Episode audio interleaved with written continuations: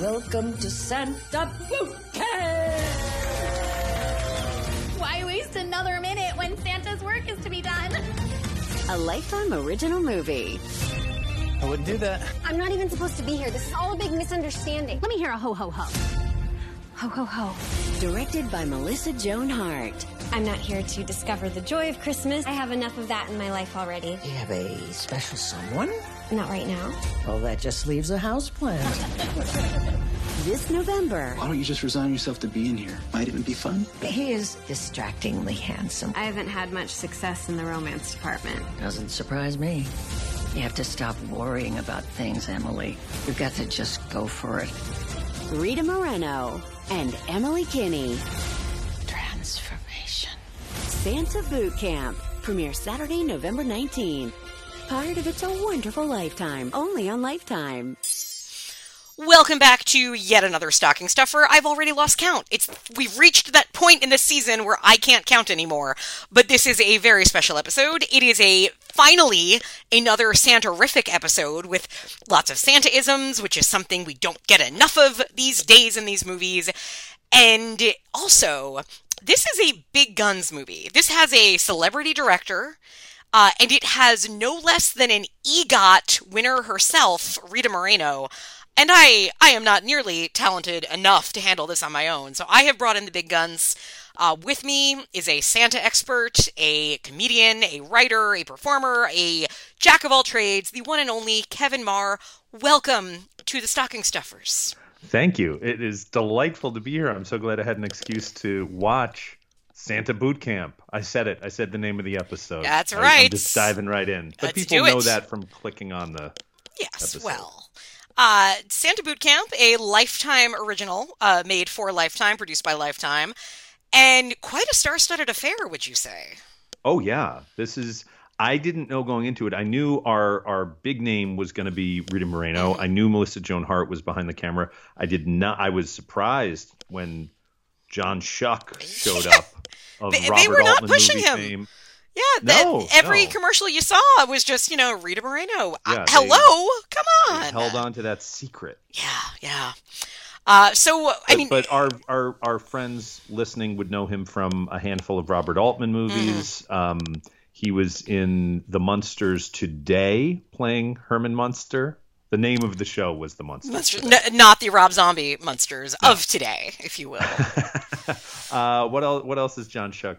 Uh, people going to recognize him I mean, everything. But the disappointing thing is when you quickly pull up his IMDb, because IMDb just changed their format, so now you have to double click for more. Oh, right. It so- has the numbers. Right. So what comes up is all the stuff he's done in the last couple of years, which is Star Trek, uh, yeah, Star Trek Enterprise and Law and Order SVU and Diagnose Murder.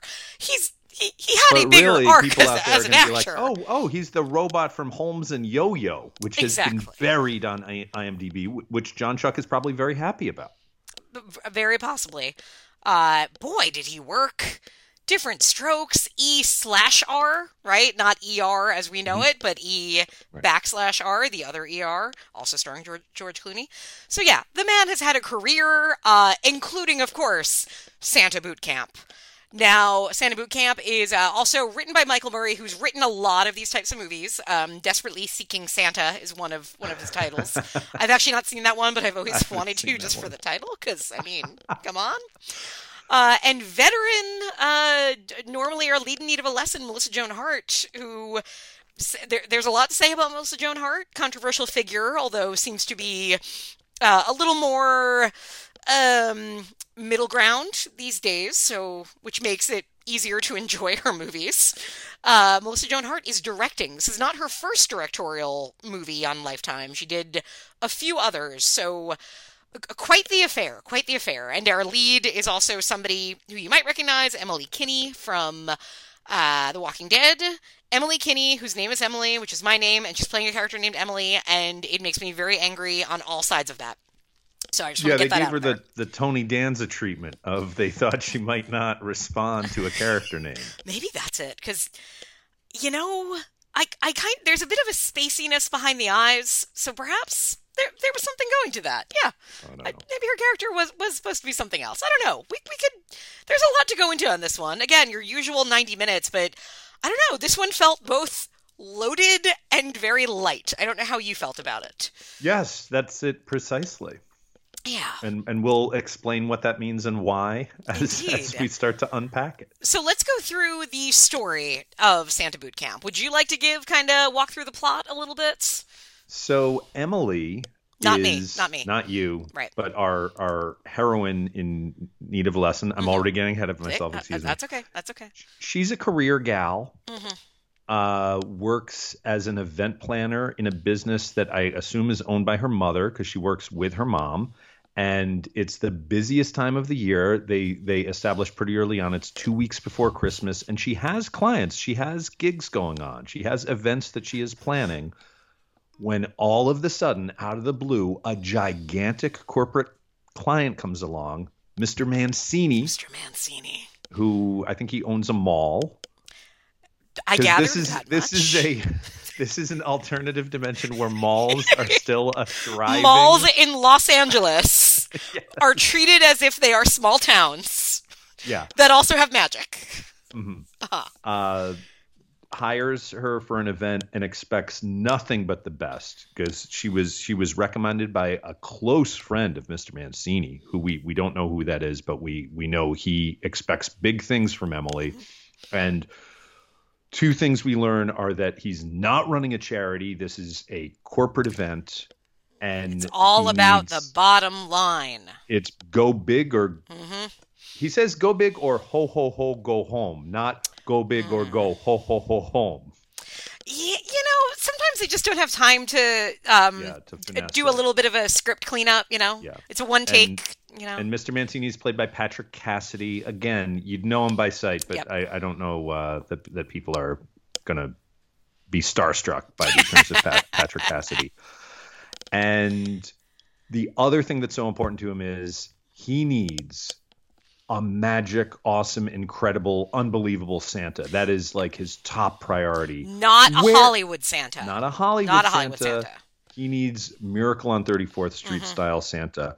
Now, Emily, we've already established it's two weeks before Christmas. Where could she possibly Whew. find a Santa Claus this late in the game? Well, I mean, first she has to, I assume, drop all of her other clients for this guy because while she's very successful, uh, she is about to give 100% of her time to this party. So because it's that. a big opportunity. very big opportunity. We've, we've laid out the stakes with her mother, who we should note is uh, she communicates with her mother using sign language. Mm-hmm. Her mom uses sign language back, uh, which I found those scenes. I know we're not editorializing just yet. I found those scenes charming. Um, could have been cloying, but I, I thought it was very effective. No, a nice way to Um, just throw in some more representation and diversity. Yeah. So, yeah. Yeah, it was Yep. nice. So presumably her mother or associates are going to take on other clients while she deals with this big huge opportunity. But There's the Santa. challenge here, where do you find the perfect Santa? Well, I mean, first you go around and you lift up every Salvation Army bucket just to see if there's one hiding inside of it. Mm-hmm. When that doesn't pan out, you gotta go to where, not where Santas are, but where Santas are made, Mhm. right? Where Santas And are that is- grown and tended to and where they work. And that is our titular. Santa Boot Camp, Santa run Boot by Camp. run by a woman named Belle. Now we see some glimpses of Belle early on in the opening credits, who's getting it together.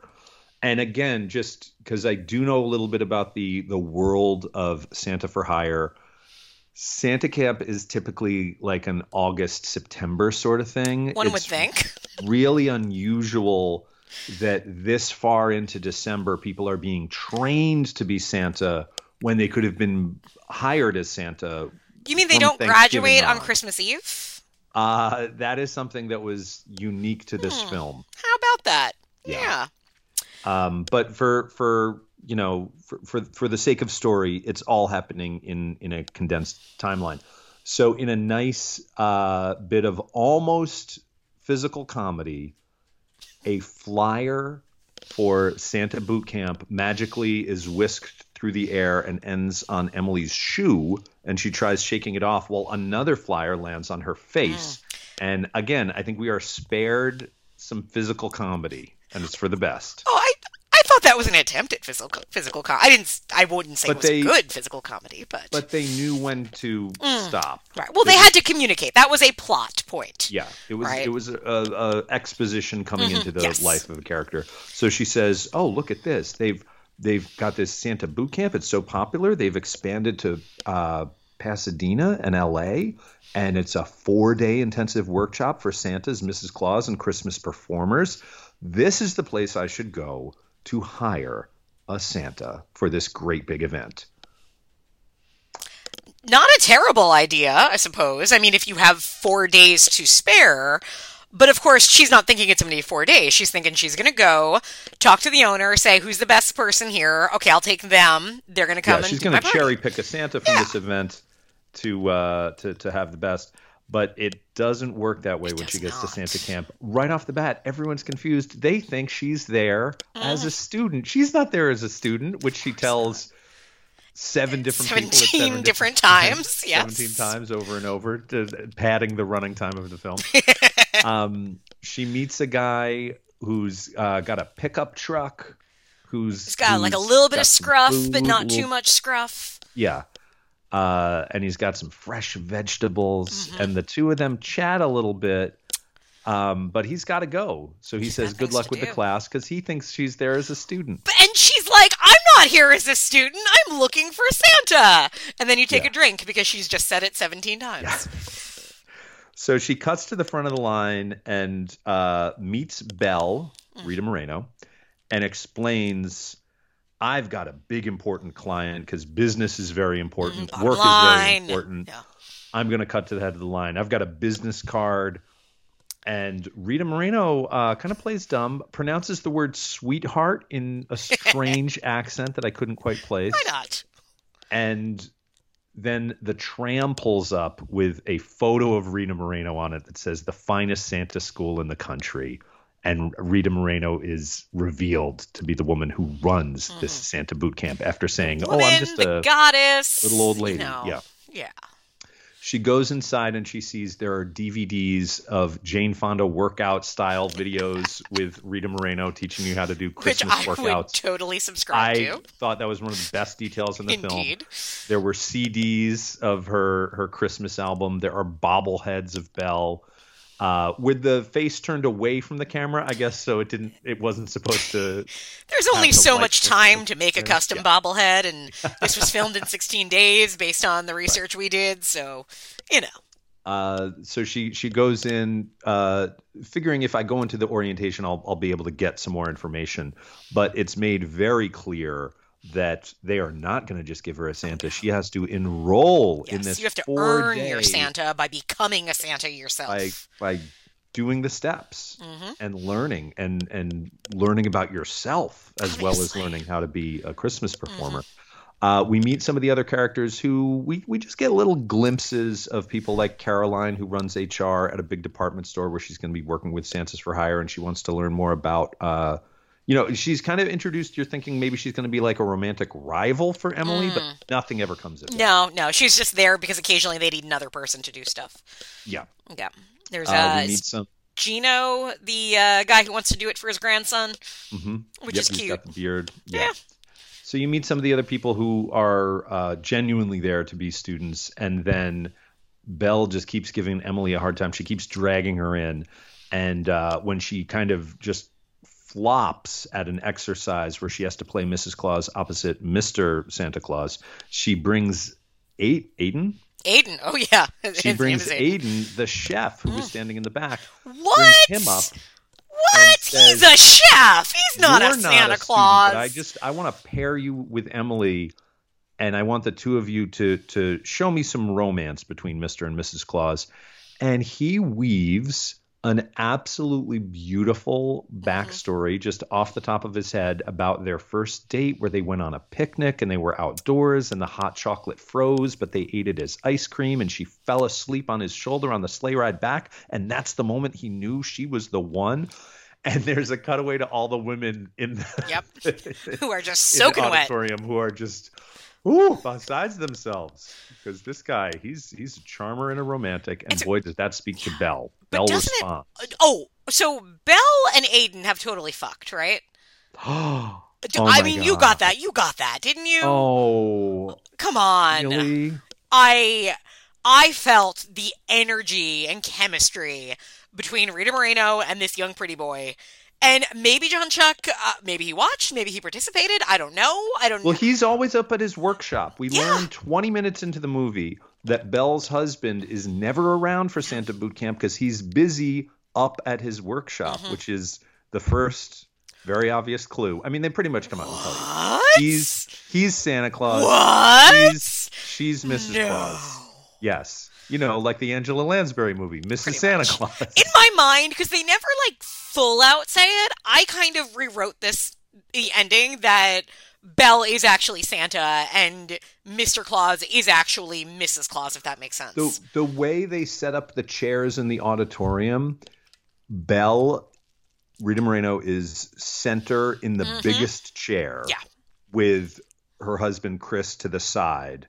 So she is not playing second fiddle to him. right she bit. is really she is not even on equal footing. She is oh the well above the superior i mean magical she being. has an emmy an oscar a tony and a grammy Yeah. and also the title of actual Santa Claus in my mind. Now, this I feel like that's one like thing that is lacking in this movie because it could have just done that. It could have at the end had her wink and say like, "Oh yeah, he he's actually you know he he makes me cocoa or something," Right. and like like something where like she like whips the reindeer in the end. They could have just given you that one extra step of a bit of you know forward thinking, gender swapping. But uh, we understand it. it Melissa is Joan Lifetime. Hart cut that stuff out.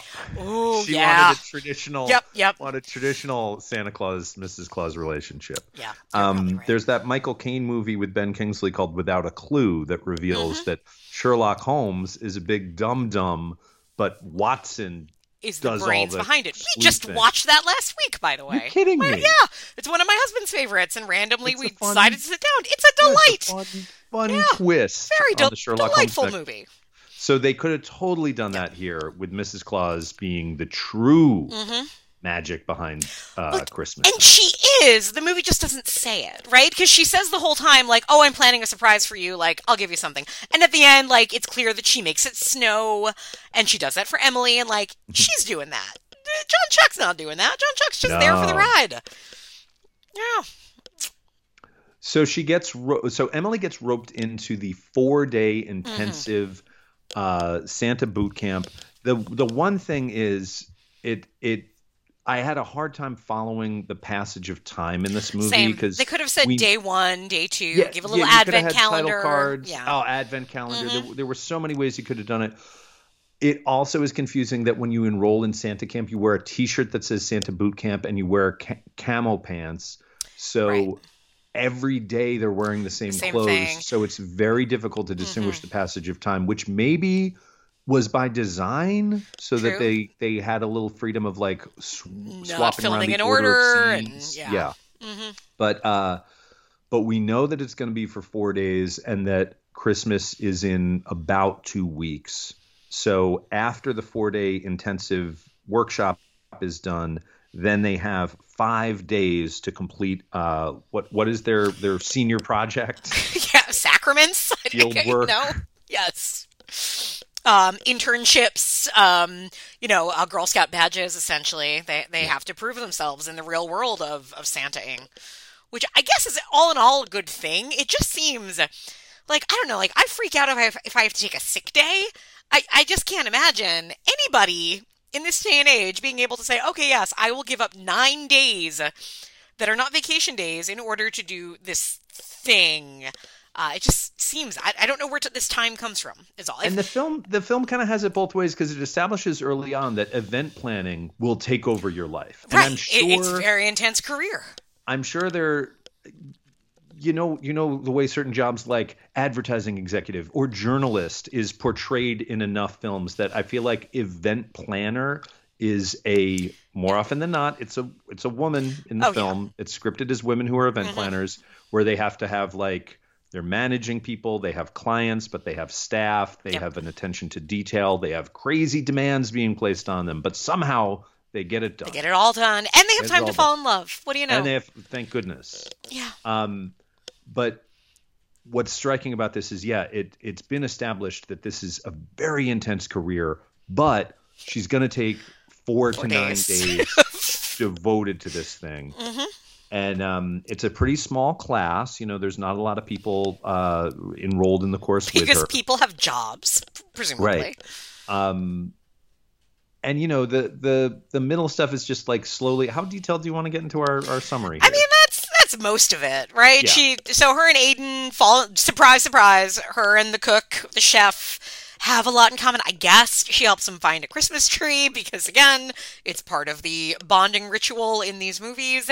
I mean, Uh, again, the, the film totally has it both ways, where she has such a love and deep appreciation of Christmas and the magic of Christmas, but she also thinks work is important, and those Yeah. two things just don't go together. But very Something's like go. she twists that around pretty quickly. Like she has one interaction with a kid that can't go to this Christmas party that she's planning because it's only for the rich people, and she's like, "I think that's wrong. I'm going to stand up to the man who hired me two days ago and who I was terrified of, and tell him how I'm going to do his party differently." So there's that drama doesn't go far, and then the other drama that this is where I think you really do feel like, oh yeah, they they had this movie filmed and it was only like 72 minutes, so we need something else. Okay, oh, there's minor tension because Aiden has a job offer in New York City, uh, which within one scene he decides not to take. So they're good, I guess. Um, and there's a party, everything goes perfectly. Uh, it's another really low stakes um, Christmas movie, which you know, these aren't ever meant to be overly dramatic movies that really challenge you. Right. But I feel like a lot of them the last couple of years, and maybe it's COVID, maybe it's the kind of general sentiment of movies that were meant to be comforting are now even more afraid of not being completely soft and comforting, that they don't want in any way to give you anything to worry about. And I Well, I wonder- remember, yeah. oh, sorry. Go ahead. Oh no no! Last year, um, doing one movie that was uh, it was a sequel to a movie from before. It was the Nine Kittens of Christmas, and the movie starts, and the couple from the movie a couple years earlier have broken up, and so ultimately in the sequel they get back together. But it was hysterical to read reviews of that movie because people were so pissed off that this movie would dare presume that the couple you saw fall in love a few years earlier aren't together anymore. And uh, like it's I mean what a, a dumb sentiment at the same time if this is your audience, your audience is is the people that just want happy happy fuzzy fuzzy for 90 minutes. Yeah. I guess you write it towards that. So there's really zero conflict at all. The minor conflict that comes up is very quickly before the next commercial break squashed and everybody's happy and and falling in love again. So yeah. Because that aside, there's things about this that were kind of charming. There are there are some details that I was. I mean, usually they were Rita Moreno or Rita Moreno Oh, adjacent. completely. Um, but just as far as some of the tensions go, I what I found so interesting, and I feel like you can speak to this, is I've seen other films where someone is like a corporate lawyer who is Mm-hmm. doing bad work, and they have to turn their back on that world, sometimes even quit the job Yep. or leave the company. Um, whereas in our male and female leads are small business people. Yeah. And I think that kind of has the best of both worlds where they can have career ambitions and work is Mhm. important because they're not working for a big evil multinational Right. conglomerate. They are trying to make their way in the world and do it their way. And do it better and do, And do make the world better better while they're doing people it. happy. Yeah. Yeah, and that's been the big disappointment I think I've had this year with a lot of these movies is that they've all been really reluctant to start in a mean place and then get soft. And for That- years that's what we had. We had the the driven career woman who has a tight bun and always has a cell phone grilled to her, glued to her head, but by the end of the movie is wearing a soft sweater and has her hair down and is embracing Christmas and there was something always like really fun about just how ridiculous that that path was and most of the ones i've watched this year and they and some of them have been decent movies in, in different ways but none of them made this year are starting with Cruella de Vil go turning into Belle the uh, of Beauty and the Beast, right? They're Right. all starting with uh, you know, career-minded Belle who then gets, you know, uh, even softened by the end. and I just miss that like that ridiculous judgment of career women, maybe. Ah. But Ebenezer Scrooge. I mean, it, it Completely. has it has such a it's so steeped in history with Christmas stories that it's about capitalism and work and your identity and your cruelty and learning that there's more to life than that. So it's yeah, it, it feels like it's this nicer version of compassionate capitalism of people who run small businesses and there's nothing wrong with that. How dare you as long as you do it the right way, Yeah, and even the if right there's way. somebody in the way of that. All they need is you to talk about the beauty of Christmas, and they'll fold, and then they'll support you, which is what happens here with the vil- the quote unquote villain. Uh, so Yeah, that I don't yeah. think he wasn't. He had no hard edges to be a villain. He was won over so quickly. so quickly, but in the, We- the we- introduction makes it seem like he's going to be a scary dude, and I was you excited. absolutely are led to believe that, Yeah. and he has people who are tiptoeing around him. He has Yep. underlings who are afraid of him. He's just But then- Mm-hmm. fired somebody who was planning his party. Yeah. And then very quickly, very quickly. Uh, so let's go then lead into uh, the tropes we look for. Because number one is the lead in need of a lesson. And it, it's Emily. And Emily kind of learns a lesson, but it's a really quick one, right? Mm-hmm. Yeah. Um, and just in terms of kind of character building, like sometimes if, if even if they're not then like the cruel career woman then then give them something to go with and the big sadness of this character at the very beginning is her sitting down and telling her christmas story and why like christmas sometimes is really hard for her. And like you're thinking like oh dad died on christmas right? That's what we're gonna get. And instead it's like no i just always wanted a white christmas and i never got one. Like if that's your biggest problem lady it is going to be hard for me to care about your journey in this movie. Uh but then we move on to our setting, which is almost always a big bad city, a charming small town, or a magical winter wonderland. And I'm going to say we kind of get all three mashed Absolutely, it's a nesting doll. yes, yes.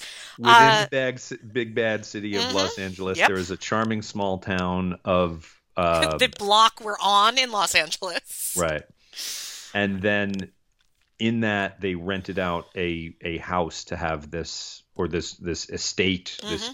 campgrounds to have Santa boot camp, which is a magical place.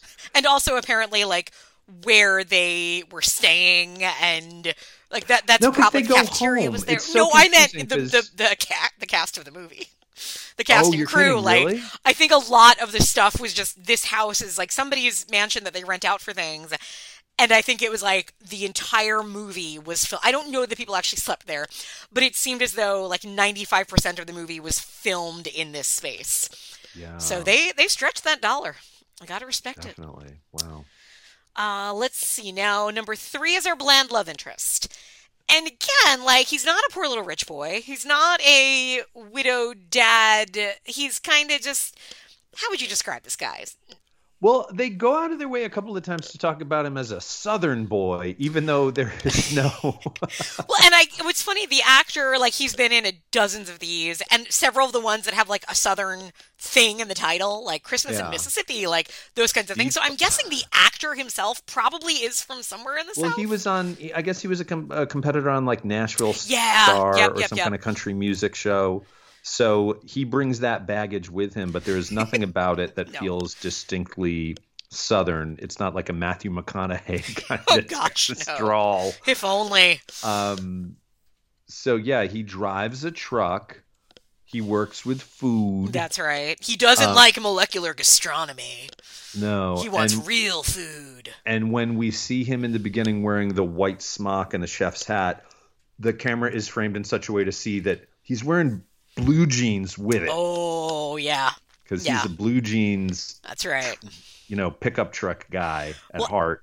And they kind of try, I would say, harder in this movie than almost any of the Hallmark Lifetime movies I've seen to create some actual sexual energy between the leads.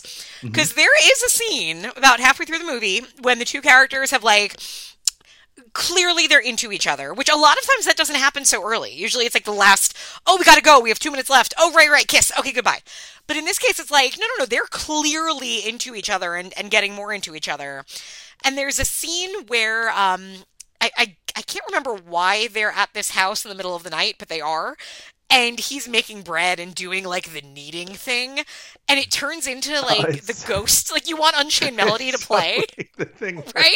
He's like, "Let me show you how to do it," and you think Belle like, loves okay, when I do will- this. They will stand side by side and cook. He's like, "Let me show you how to do no, it." no, Stands behind her like the creepy golf pro teaching a nubile co-ed Yep, how yep. to putt a golf ball. He's like, yeah, put your hands Uh, like this. Just wraps his arms around her as they're kneading, yeah, it's and he describes it, yes, and it goes vividly. on and on.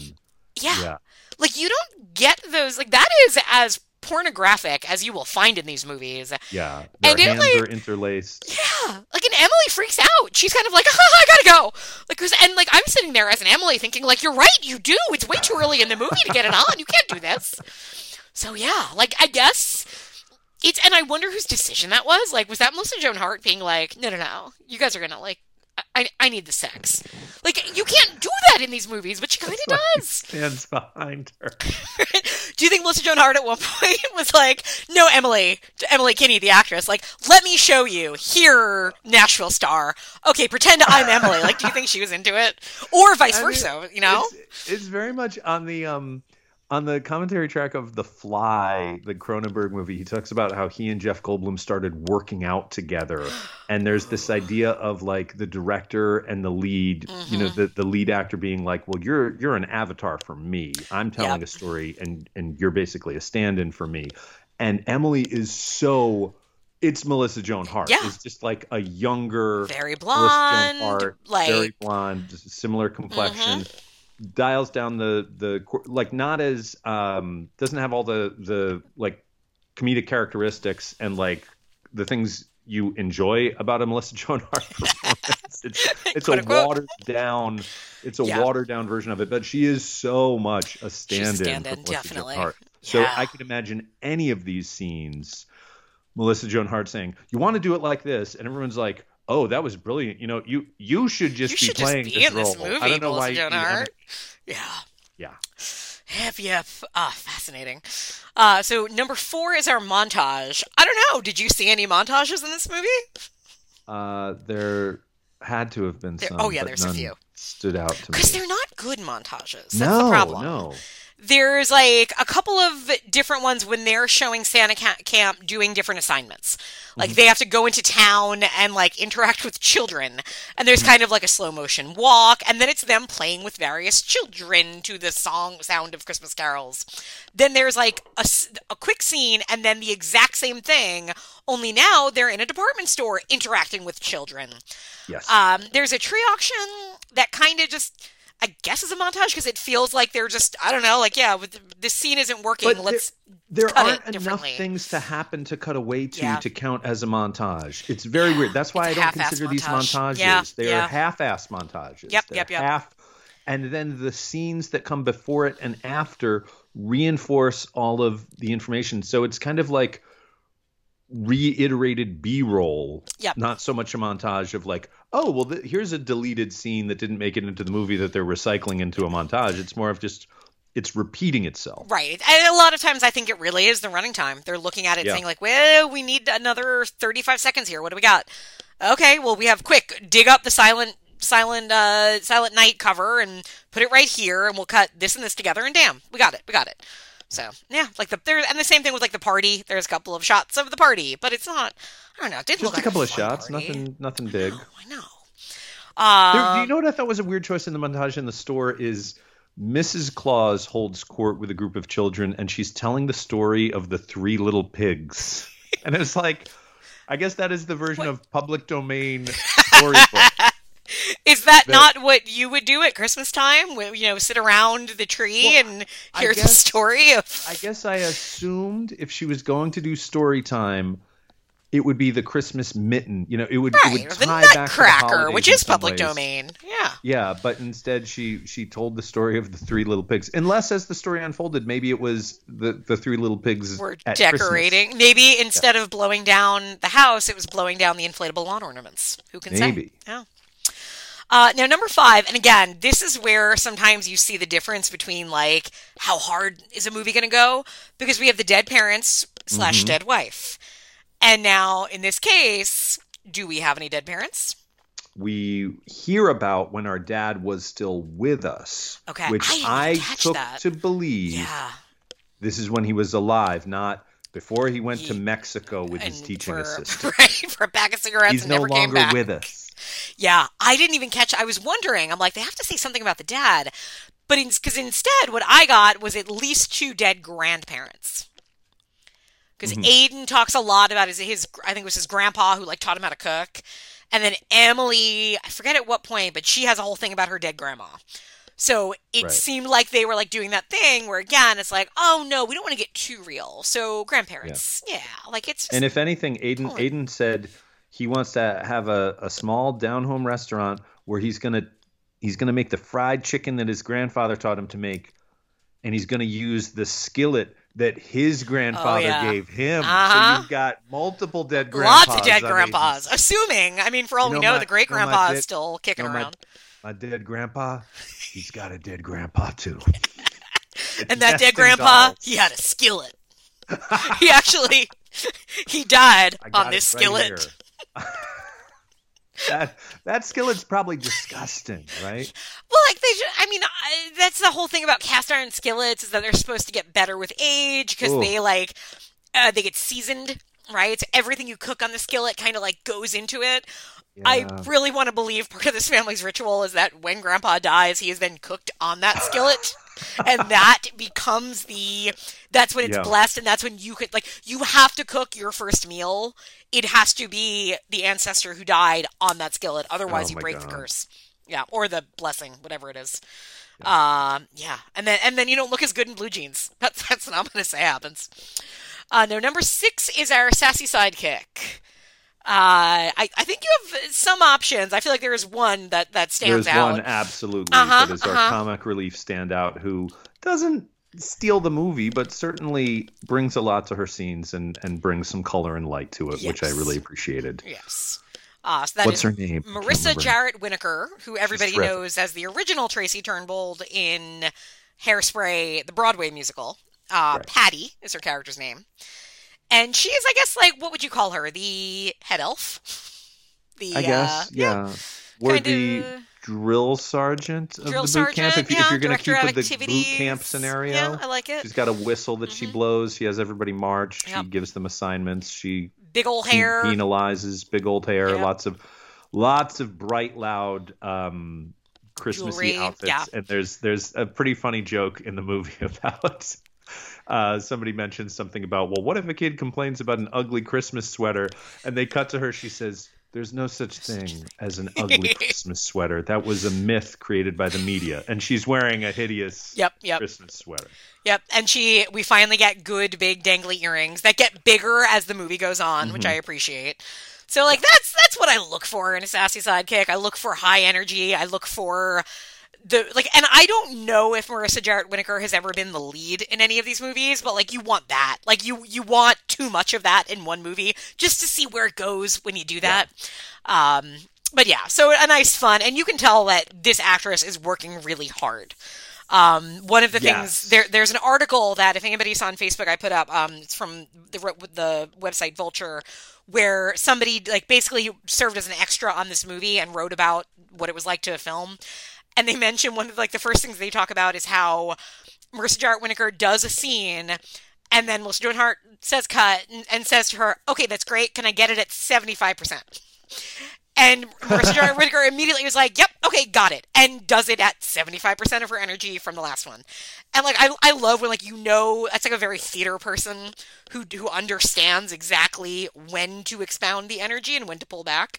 So fun it's, here. It's a game I love to play when you see films based on musicals and you're like, okay, spot which actor was in the Broadway show. Oh, yes. Because their energy is very different from the film actors who are playing things at 25%. And they're coming out oh, projecting like they are on a Broadway stage. a lot of times it's all about the eyebrows. Oh, if Oh, yeah. in Les Mis, the the Hugh Jackman Les Mis from a couple of years ago, Eponine, um, beautiful singer. I'm sure she's a great stage actress. Watch her eyebrows in that movie. It's almost Silent Night, Deadly Night 2. Like they are doing so much work. And of course they are, because on stage you are doing You that to the people in the mezzanine. Give it 120 percent. So yes. Uh, I was thinking of uh, in in the first film version of The Wiz, the Cowardly Lion Yes. is going so big, so nonstop, and it's like we get it. You were in the Broadway. uh, so yeah, I totally believe that she she brings some of that Broadway energy Mm-hmm. that Melissa Joan Hart has to then wrangle in. Yes, yes. Uh, now, number seven is our evil woman or our villain. Uh, villain is often an evil woman. Um, can can an alternative be the male boss who is obsessed with profit margin? I, we get a little bit of that with the client We who were we supposed to get think. Yeah. yeah, it- you think he's going to be about the bottom line and that everything has to be excellent and he's not running a charity. But when she says this would be really good for community building, he's like, "All right, send me a proposal. This could be great." great. Like he's he's totally open to it. Um, and then, then the potential evil woman we mentioned earlier is Caroline is taking the course. Uh, she's taking boot camp, and she's with HR. I consider HR pretty corporate, and uh, she seemed like she could have been a rival, or she could have been like uh, bringing a corporate point of view to like, mm-hmm. well, in my department store, we're not going to have time for this nonsense. Never goes anywhere. No, never, no. never develops. No. So And I think part of it too is that it de- whether you have an evil woman depends on what type of female lead you have. If your female lead is starts as the evil woman, starts as the corporate villain, then you don't need the evil woman. If your female lead starts as like the doe-eyed, I love Christmas and want to bring it to other people, that's when maybe you'll have that. And here you have that cross in the middle because Emily is a career woman but very quickly softened by like, oh no, but I love Christmas. So you don't, yeah, like there's no reason to have that other voice because Emily's voice is so muddled anyway. So if you if you were to look at two uh, pie charts or two graphs, bar graphs of cozy cardigan Christmas movies directed by men versus directed by mm. women, do the ones with do one of those charts feature more evil women? Are women more likely to be like, I want an interesting character who's mm-hmm. really like aggressive and powerful, or are men gonna gonna have a misogynistic bent of presenting a particular type of, oh wow, she wants a career and family? What an evil woman. That it is an excellent question. I don't have the data to give you a full answer. Uh, part of it too is one of those things that you'd have to look at timelines because you didn't have Right. women. Dir- not that you didn't have women directing, but until recent years, it was so like everything in Hollywood, so still male tilted to where almost everybody behind the camera was still a man. That changed. Hallmark has always been the flip of that. Um, at one point, Hallmark actively had, I think it was like more female directed films than any other network. So yeah, right, progress in some way. In some Um, way. it's- in the movies themselves. right? Pretty much, yeah. And the ones I've seen, I haven't seen enough to really be able to note that, and, I- and it's something I always look for, so I know I would know if it was there. So I would say so far, not much of a difference, but reevaluate in like five years, kind of like the Sight and Sound poll, right? They do it every 10 years. Let's do it every five years for Cozy carding Cardigan Christmas and, and see how things fall. Yeah. Put it, put it on the calendar right now. Uh, okay, number eight is slapstick. Uh, not much. Um, the, we mentioned the flyers on the face in the very Yep. beginning. Um, the okay, there, there's like one scene that goes on for a while that I was confused by. I guess the joke is that Emily can't walk in elf shoes. Her, it's her tights. Her The she's tights. tugging at her tights, and it makes it impossible for her to move around in her in her elf green tights. like tights aren't hard. Tights don't do like a skirt would do that to you, but tights are just tights. Like they're stockings. They don't really constrain your movement much. It just suddenly felt like Emily was an alien who didn't have feet, like she was a little mermaid who was just walking for the first time type thing. Because Yeah. I did not understand what the humor was in that scene aside from she couldn't do it. But I, I just recently rewatched an episode of the the original Addams Family, and I forgot that when Morticia walks, it's just these little baby steps. I'm, I'm, I'm holding up to my. I, I see the little finger, camera. little fingers walking. Little- Everybody, little- put, fingers take your two fingers, put them together, and then just move the tips of them. Because that's what happens when you wear like I, I forget the name. I guess it's a mermaid silhouette, right? Where it goes all the way to your to your All the- little feetsies, no- and all you can move are your feetsies. Yeah.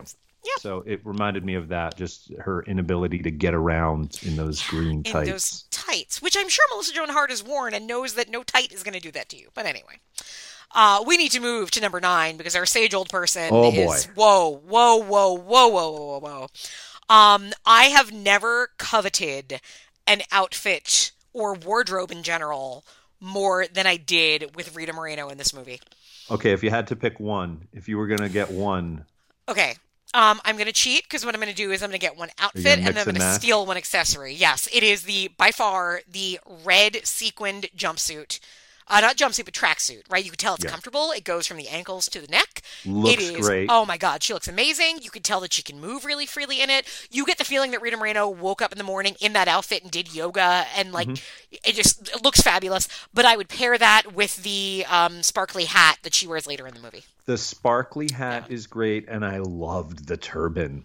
I feel like was pretty great. it. It's very hard to have a character wear a turban that it doesn't like. What's going on with that turban? Yeah. Like, no, it, it works. You know what, Rita Moreno? Yeah. she could she could made any of those outfits look great. I mean, there are basically three women. I think of when I think like who could pull off a turban: Rita Moreno, Chita Rivera, and uh, Eartha Kitt. Those are the three names that I think of as yeah, put them in turbans, and it makes sense. They're all of that I- same ilk. I know I've seen Madeline Kahn in a turban a few Oh, do times, too. Yeah. Mm-hmm, and she looked great. Which it it seems like it would be a really hard thing to do, but Yeah. Um, Moreno nails You know, you know what else is really hard to do? Um, play a weird, sexy Santa role playing thing where you're a little girl and your husband is Santa, and it's it was. Do, do you remember the scene early on? They're doing a thing where they're like, pl- all right, play acting improv. Wants a kitten.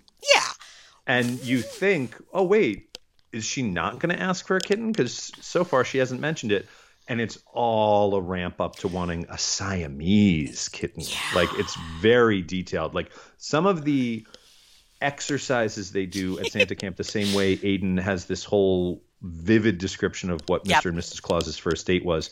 When Mrs. Claus or when Belle is just supposed to ask Chris about uh, wanting a kitten for Christmas, she she just delivers this beautifully constructed, flowery backstory that is is riveting.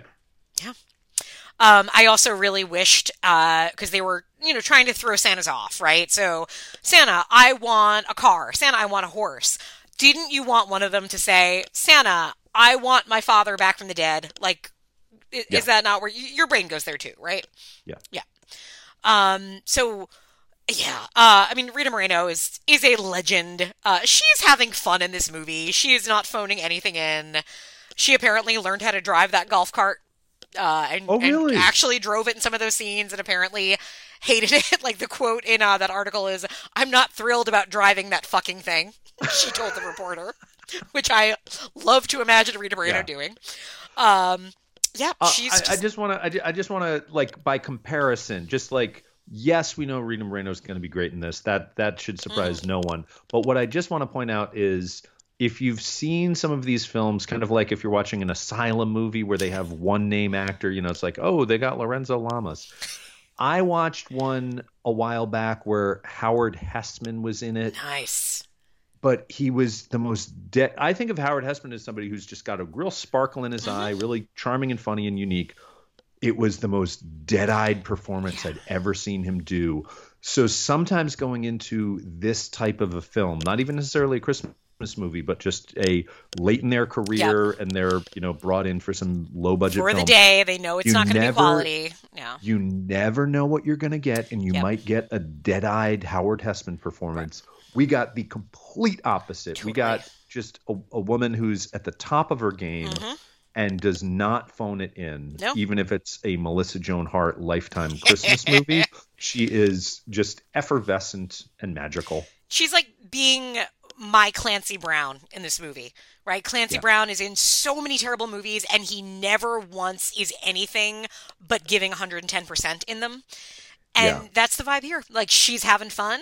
She has a spin to this character. Like she has clearly come in thinking like I know I know who Belle is. Like I've decided Belle and and Belle has had sex with this young chef. Yep. Uh, Belle is into this, but not into that. Like she she has a vision and she goes with it, and she I think she elevates everybody around her. Like you could tell everybody else is like, "Oh my god, I'm in a movie with Rita Moreno," and like she's looking me in the eye and give, doing a scene with me, and it's it's lovely to see. And throughout the movie, she says, "Oh, that would be too easy." She she frequently has things go on the scenic route Mm-hmm. in order to like make it a more satisfying lesson, uh, akin to like wax the car, paint the fence. Hey, Yep. you learned karate. You know, she's very wise. She's very clever. She's very playful. Oh, yeah. And I wanted to look at a detail early in the film. So after I watched it once, I was I was watching the beginning again, and I had not been looking for this. In the very opening scene, a bunch of articles of clothes go by on a rack and you see the Mrs. Santa Claus suit and it's got Emily's tag on it. Oh. So it was predestined like mm-hmm. she she was 10 steps ahead of Well, every other character in the movie she and I is thought Santa that was Claus. that is a detail that you don't get on the Yeah. first viewing. And rarely does any of these movies necessarily Warrant. warrant, a second viewing. So, hey, way to go, Melissa Joan Hart. Uh, now, number 10 is our Santa Claus. Um, we have said, sure, John Schuck, but actually Rita Moreno, right? Come on, Yes. come on. Yes. Yeah. I also just want to point out now, there's a detail again. This is the kind of thing like you pick up the second time watching it. Um, at one point, Santa Claus says, "Look at Belle's hands," and we've established that they're married, and they've been married for what they say. It feels like an eternity, like thousands forever. of years. That's You know, they're. Mm-hmm. constantly talking about how they're these immortals. He's like, "Look at her hands," and she holds up her left hand. What do you notice? No wedding ring. We decided when we got married, no wedding rings. But I love the detail that, like, well, they don't wear the wedding rings because they're free to fuck young. Exactly. Oh, yeah. They've got It's to just easier this way. It just takes the conversation out of the mix. oh yeah, no, they both they both can get it. I, I guarantee it, and it's probably I like the idea that Aiden has had sex with all of with the both of principal them. characters. Oh in the yeah, yeah, definitely with Patty. Um, one hundred percent. Yeah. All right, so now we go to the bonus round. Uh, first thing is our public domain holiday songs. There's this one does a thing where they actually have a lot of like those original but not known for a Just reason. naming songs. things. the naming Christmas thing song. Yeah, yeah talk about gingerbread houses and ice skating. icicles and ice skating. Yep. And there's like three of them in this movie, and I don't know why. Like, I, I but I prefer that to just the same old cover of Jingle Bells every time. Uh, so, and we do get a sexy version of "Oh Christmas Tree." I think is like slowed down and kind of stretched out and done in a way where you know that. Again, that has been used for the different orgies happening at this house. Let's see. Number two, secret family recipe. Oh yeah. Uh huh. I mean, Well, there were two Yeah. because there was the the German cake, Yep. fruit cake Chocolate and cherry that- fruitcake. that uh, she never did learn how to make, No. which is never paid off in any way. Nope, she nope. does not uh, uh, open a, a book in her house and find an Mm, And have it, envelope like, that falls out. The sprinkle sound effect as it falls out. Yeah. Nothing like that. It never No. pays off. No. And then um, uh, Aiden wants to open a down home restaurant. Down home. serves his family's fried chicken. Mhm. And it's the um the the contrast that comes up a lot is go big or go home. But home is presented time and again as a really good place to go. So going home is not a bad thing. Home is where the heart. Of course, it's where that Dr. Pepper barbecue sauce is. Mm-hmm. Now, our small business in danger, again, we kind of think that this party planning company, like, they have to make this one work. And you're thinking, like, oh, otherwise, uh, you know, mom and Emily are, are out in the streets. But no, it doesn't really go anywhere. And even the whole, like, I don't know, at one point I thought, like, oh, the Santa school's going to be in danger. But no, it's not. It's. So not, not enough of, of, of that, you know. Well, the third business. one, the third one is a hypothetical business that doesn't exist yet, which is Aiden wants to open a Mm, restaurant, but he might go take a job in New York Big City. bad New York City. Whew. There's so much molecular gastronomy in New York City that would Oh, just be just no. It is very funny that Los Angeles positions itself as the small town compared to big bad, bad New, York, City. Yes, yes. Yeah. When I when I think of a place where everybody knows your name and you can walk down the street and get a nice cup of coffee, I definitely think of Los Angeles. Uh, product placement. So there there is one, and it's a f- weird one. I don't know if you caught anything. You mentioned it earlier. What do they wear? What are the the campers? The the boot. What do you call them? Boot campers. What Yeah. are they wearing? What what is their Camouflage pants and and a T-shirt that says Okay. Santa Boot Camp. not just that the teacher, not just that the t-shirt says Santa Boot Camp. You did you, if you watch this on Lifetime, I will send a picture. I'll put it up on the Instagram. Please. There is one moment where uh, I think it might even be Rita Moreno is wearing the shirt, and the shirt has that red circular ornament. Right? It's just a Christmas ornament. It's a very generic image. But you know what else that image is? That image Is is used for the It's a Wonderful Lifetime advertising. All Oh, of the anytime you look at like Lifetime, anytime you're watching a Lifetime Christmas movie, in the bottom corner of the screen for about half the movie is going to be that little icon that says "It's a Wonderful Lifetime," and usually that's where like throughout the movie the advertisement for the next movie will come up and so on. but True it is synergy. completely just that red ornament tilted to the side, and there was a moment that felt like um that office episode where everybody is watching the DVD screen where the DVD icon is moving across the TV and they're waiting for it to land in the corner because something magical happens. I was sitting there watching because this this ball on her on her sweater is coming so close to landing over the corner icon on the screen. I'm like, what happens when that? Like, is that an Easter egg? Like, is my TV gonna blow up? Is that like Halloween It's gonna show. three It's gonna show? Indiana Jones where the Well of Souls is. Who knows? Something terrible or wonderful was going to happen at that point. It doesn't quite, but like it, it was there. It was definitely there, and I bet I didn't look. I guarantee you can buy those shirts on Lifetime's website if you look Oh, for them. I'm a hundred yeah, yeah. But it was an exciting one in terms of like how they managed to work that in. Uh, now number five is our cloying child. We do have children in this movie. We don't always have kids in these movies because it's more expensive to have to deal with a kid for a day. Um, we have a little scene with a girl who is signing and connects with Emily because Emily also knows how to sign. Um, uh, that's cute, I guess. But I think I think what's amazing is it it sidesteps the challenge of children's delivery where That's it's overly point. cute or Yep. it's whiny or Yep. it's demanding it's off-putting in some way Mhm. so you have a child who's having a meaningful dialogue with our main character Yep. but we never hear the character's voice i That's a think that's, point.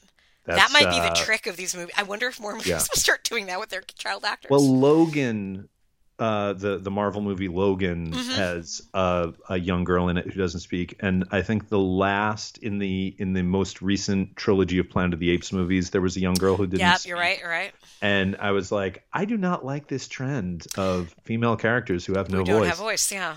Um, but I think in this case, the benefit of it is you don't get. I wish you were Santa." real Yeah. Mrs. Santa. I want Like, to go to the party. Yeah. Yeah. So Interesting point. We'll have to see how that follows up in, in future movies. Uh, character with a holiday theme name. I mean, we have Belle, we have Chris, as in Chris Kringle, obviously.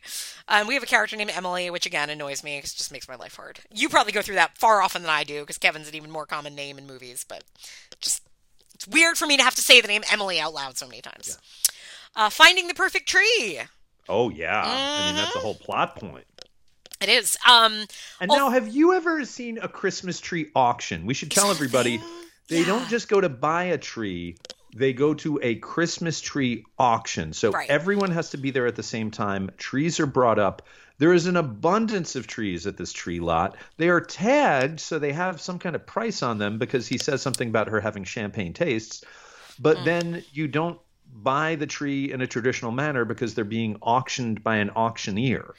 and they don't if there was if it was a fundraiser it would have made sense right if it was something Yeah. of like oh this is the way we do this instead to raise money for something but yeah it seems like a very inefficient way to buy a tree because that just takes more time auctioneers talk fast but yeah but still there's 30 other people looking to buy that tree uh, and they kind of commit a sin, which to me, if you're going to do a sort of montage to a tree hunting, why would you not use "Oh Christmas Tree" as the song for that? Instead, they use, I think, "Joy to the World." So, again, uh, no ridiculously elaborate holiday cocktails or beverages that I caught, but we do need to talk about that empty coffee cup acting. Yeah. Whoo boy. Whoo boy. Uh, the Oscar goes to the tree auction. They say, You want some hot cocoa? Yes. And they both get a cup. A clearly. At first, I thought he's handing her an empty cup, And as they're gonna if go you, and as if you and I were going to go to a water cooler and I fill that same. cup. But they But never go to a water cooler. They stand there and hold these cups and toast with these cups. And there is just, I mean, it felt like at one point I'm like, maybe this was the rehearsal and they just forgot to actually film it with any weight to the cups whatsoever. It was one of the most egregious, offensive, empty coffee cup acting I have seen in these movies. And that is saying something. Yeah. Okay, and then uh, actors trying hard to not actually eat food on camera.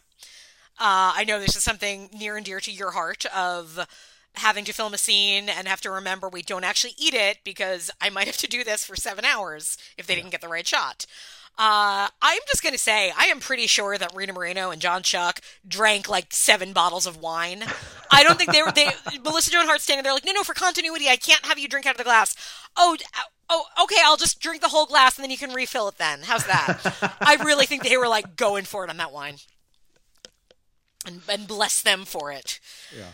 Uh, no Canadianisms, because this obviously was not filmed in Canada. It was filmed in Tennessee, which gets them It- around the warm weather watch. It had something in the closing credits about uh, Connecticut Film Commission, Huh. or maybe that's just the name of the company. Yeah, or maybe some interiors, but the Maybe. the main set was definitely Nashville.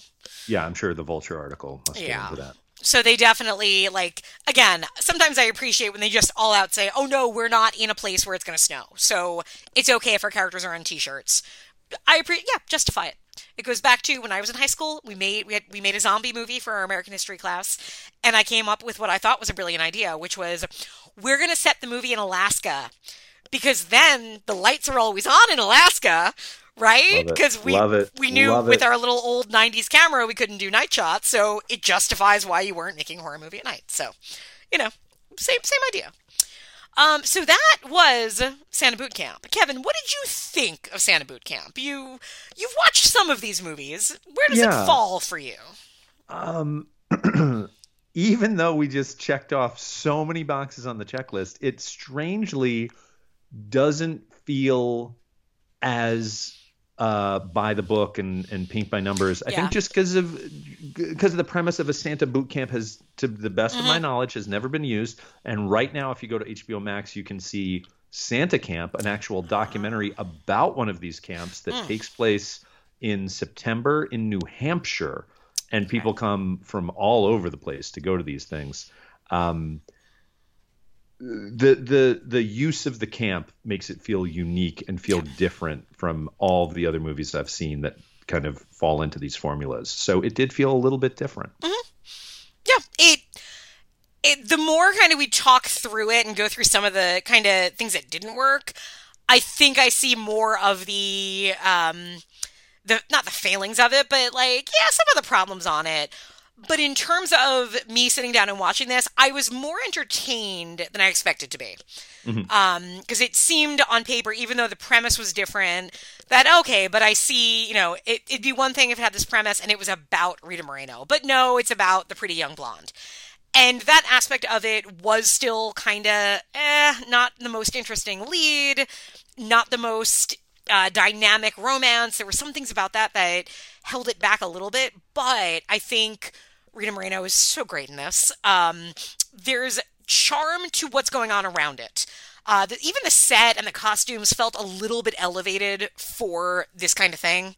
Um, there, there's a lot here that I ended up kind of like eh, smiling at a little more than I normally would here. So overall, I think it's one that is not something to seek out and watch, but if you have to pick one out of a barrel to watch, I feel like this is a one that you anybody will find entertainment in.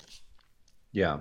I would I would only recommend it to uh, Rita Moreno diehard fans. Oh yes, yes, and she does not sing or dance in it, which is very disappointing. I mean, they they could not pay her enough to earn that. So Right. on the other hand, I'm thinking like, no, she didn't. eh, She's better than that, but it's still. It's, But she comes off great. Like I, I can't off the top of my head, I can't think of any. But you know, just that thing of like when you feel sorry for an actor and you're like, I hope this isn't their last movie. I hope, Yep. I hope they don't go out on this note. Um, but it, there is there is nothing for her to dislike about Nope. her performance. She should feel very proud of the work Yeah. she did on this. I, on I this hope most of the budget movie. went to her or to her wine. I hope so, too. One of the two.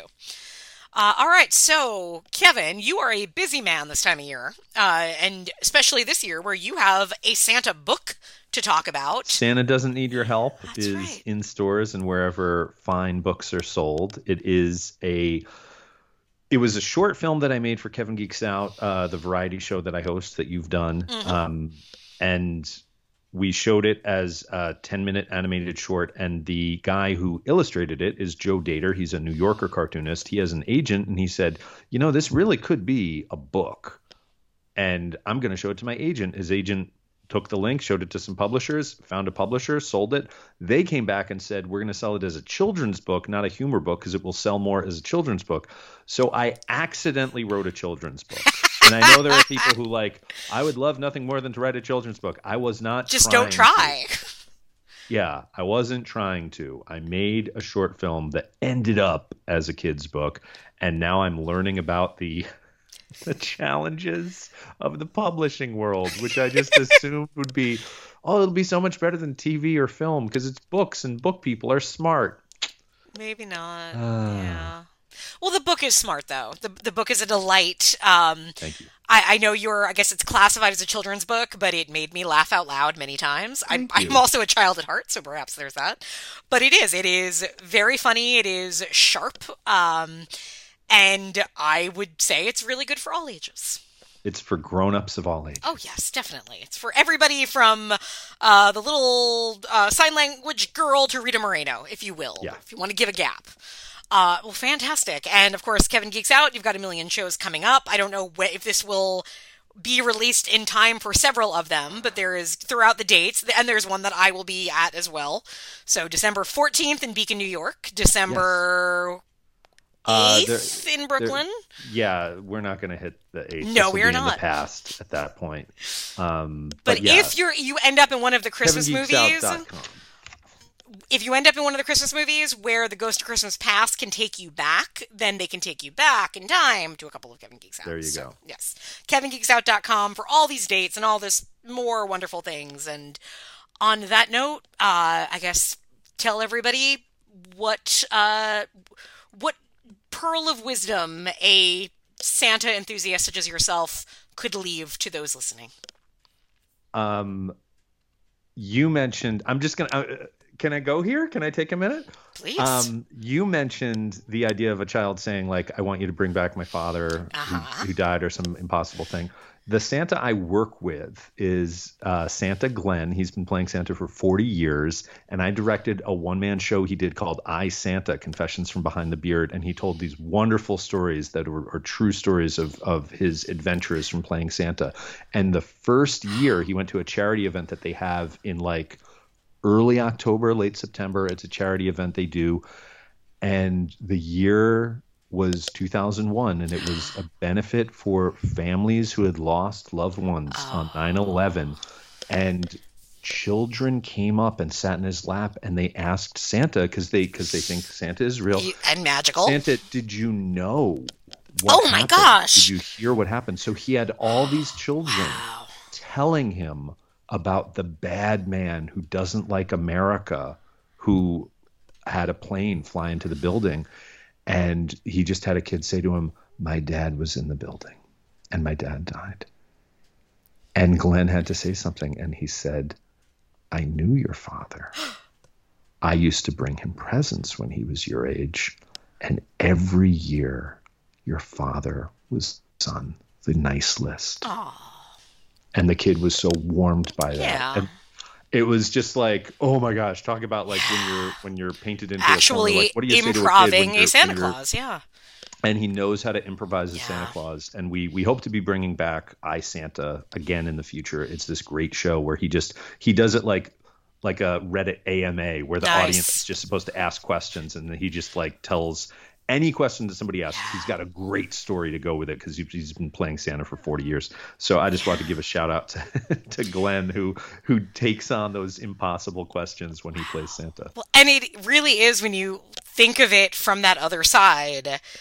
uh, the position you're in if a child absolutely is a Santa believer and has come to sit on your lap and tell their hero, their god, their, you know, th- this elevated figure something very deep, there's a lot that can come out of a child's mouth at that point, and you have to Oh, be yeah. prepared.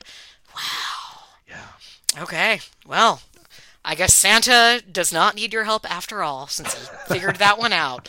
So find Kevin and Merry Christmas, everybody.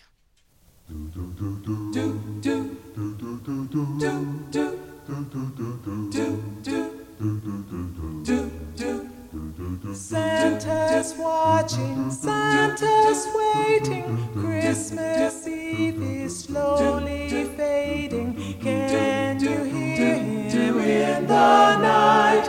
Close the door, turn out the light. Santa's watching, Santa's creeping. Now you're nodding, now you're sleeping. Were you good for mom and dad?